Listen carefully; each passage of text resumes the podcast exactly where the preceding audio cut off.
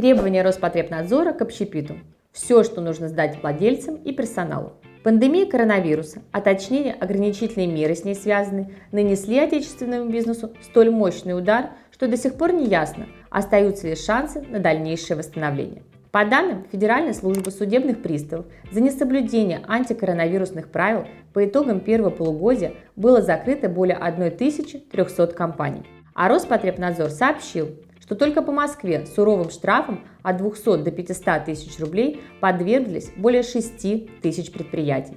Больнее всего коронавирус ударил по общепиту.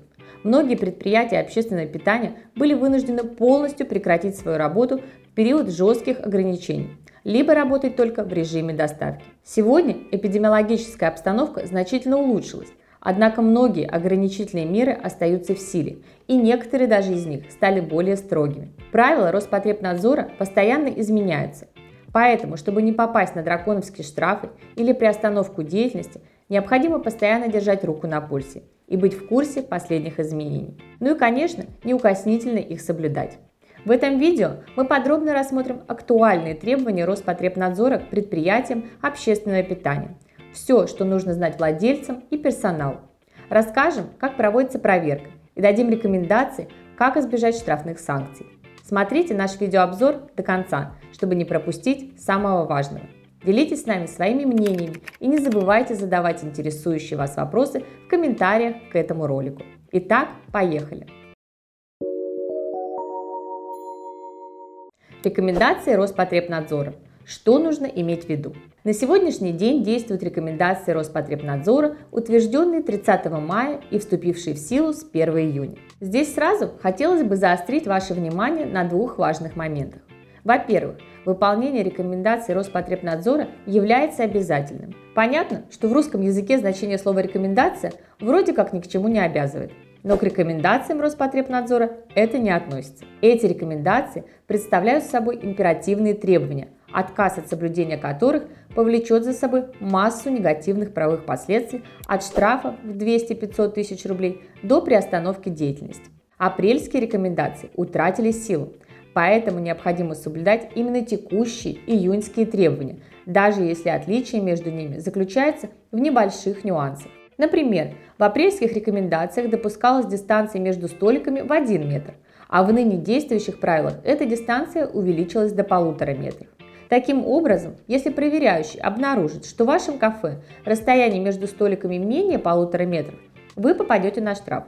Поэтому будьте внимательны даже в мелочах. Рекомендации Роспотребнадзора для предприятий общепита условно можно дифференцировать на 5 групп. Требования, связанные с обеспечением средств индивидуальной защиты. Требования, связанные с организацией пространства для приема клиентов. Требования, связанные с клинингом и дезинфекцией. Требования к персоналу. Требования к обработке посуды, многоразовое использование. Рассмотрим каждую из этих групп подробнее. Требования по обеспечению средствами индивидуальной защиты. В условиях ограничительных мер предприятия общепита обязаны обеспечить своих сотрудников масками, перчатками, салфетками и дезинфекторами. Маски и перчатки.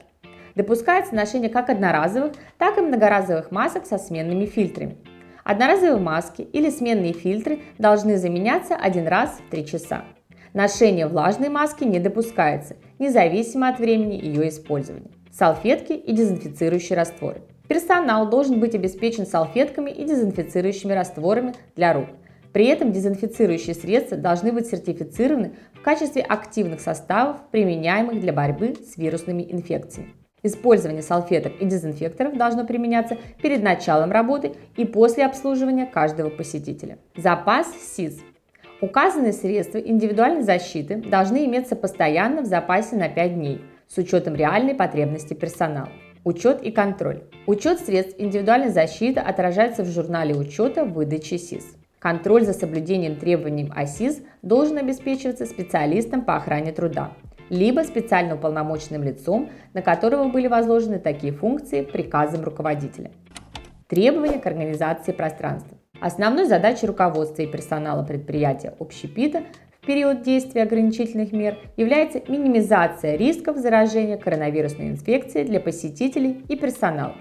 В этих целях предприятие должно Сократить число посетителей, находящихся в кафе или ресторане одновременно. Обеспечить дистанцирование между посетителями на безопасное расстояние, в том числе путем расположения столиков на полутора метрах друг от друга. Организация доступа к дезинфицирующим средствам на входе в заведение, санузлах и иных местах общественного пользования.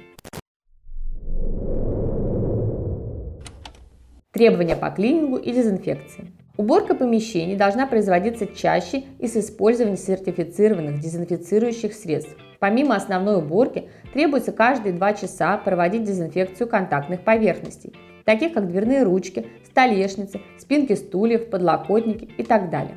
Также необходимо каждые 2 часа осуществлять проветривание помещений. В закрытых помещениях, где проветривание невозможно, придется использовать специальное оборудование, предназначенное для обеззараживания воздуха. Утилизация использованных СИС, масок, сменных фильтров к ним, перчаток должна осуществляться с использованием герметичной упаковки в двух полиэтиленовых пакетах. Требования к персоналу. Здесь главным образом идет речь о двух вещах. Неукоснительное соблюдение сотрудниками правил Роспотребнадзора. В этих целях руководство должно провести специальную разъяснительную работу с персоналом и обеспечить надлежащий контроль. Постоянное отслеживание состояния здоровья персонала. Для этого необходимо осуществлять измерение температуры каждого сотрудника до начала работы и в конце рабочего дня. Лучше всего использовать спецоборудование для бесконтактного измерения температуры. Если такого оборудования на предприятии общественного питания не имеется и нет возможности его приобретения, температуру можно измерять обычным градусником, но при этом необходимо дезинфицировать его после каждого использования. Интересоваться состоянием здоровья непосредственно в ходе общения с самим сотрудником. В беседе также следует выяснять, нет ли проблем со здоровьем у родственников, не имелось ли у сотрудников контактов с больными или лицами, недавно вернувшимися из зарубежной поездки. Это можно выполнить как в устной форме, так и при помощи анкетирования. Анкетирование – более надежный способ, поскольку наличие таких анкет позволит предприятию предъявить документальные доказательства проверяющему на предмет того, что вся необходимая профилактическая работа с персоналом проводилась должным образом. Немедленное отстранение сотрудника с повышенной температурой или признаками ОРВИ от работы и информирование о такой ситуации соответствующих медслужб. Требования к обработке посуды. Особую опасность при неблагоприятной эпидемиологической обстановке представляет собой многоразовая посуда и иные предметы сервировки. Поэтому Роспотребнадзор рекомендует либо вовсе отказаться от использования многоразовой посуды в период действия ограничительных мер, либо неукоснительно соблюдать дополнительные требования к обработке многоразовой посуды. А именно, запрещается использование посуды, имеющей разного рода повреждения и дефекты, такие как сколы, трещины и так далее. Мытье посуды должно осуществляться в посудомоечных машинах, оснащенных функциями дезинфекции и с использованием максимального температурного режима. В случае, если такой техники на предприятии нет, необходимо использовать специальные дезинфицирующие растворы, пригодные для пищевого производства. Вместо многоразовой посуды допускается использование одноразовой, которая затем должна утилизироваться в плотные пластиковые пакеты. Санкции в случае выявленных нарушений. При несоблюдении действующих рекомендаций Роспотребнадзора на момент проверки предприятие общепита может быть оштрафовано на весьма солидные суммы от 200 тысяч до полумиллиона рублей.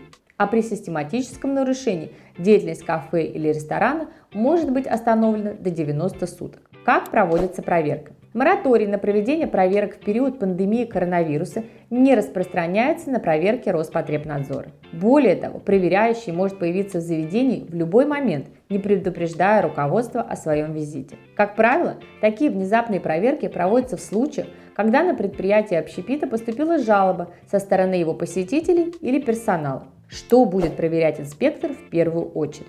Пакет документов по профилактике коронавирусной инфекции – куда входят приказы о назначении лиц, ответственных за учет СИС и контроль за соблюдением рекомендаций Роспотребнадзора, журналы выдачи СИС и измерения температуры, план антикоронавирусных мероприятий, сертификаты на дезинфицирующие средства и так далее. Наличие пятидневного запаса средств индивидуальной защиты, соблюдение персоналом требований о ношении масок, дистанцию между столиками, выполнение требований о клининге, дезинфекции и утилизации СИС – организацию входного фильтра для персонала, измерение температуры и дезинфекция рук, соблюдение требований об обработке посуды, предназначенной для многоразового использования, наличие спецоборудования для мытья посуды и обеззараживания закрытых помещений.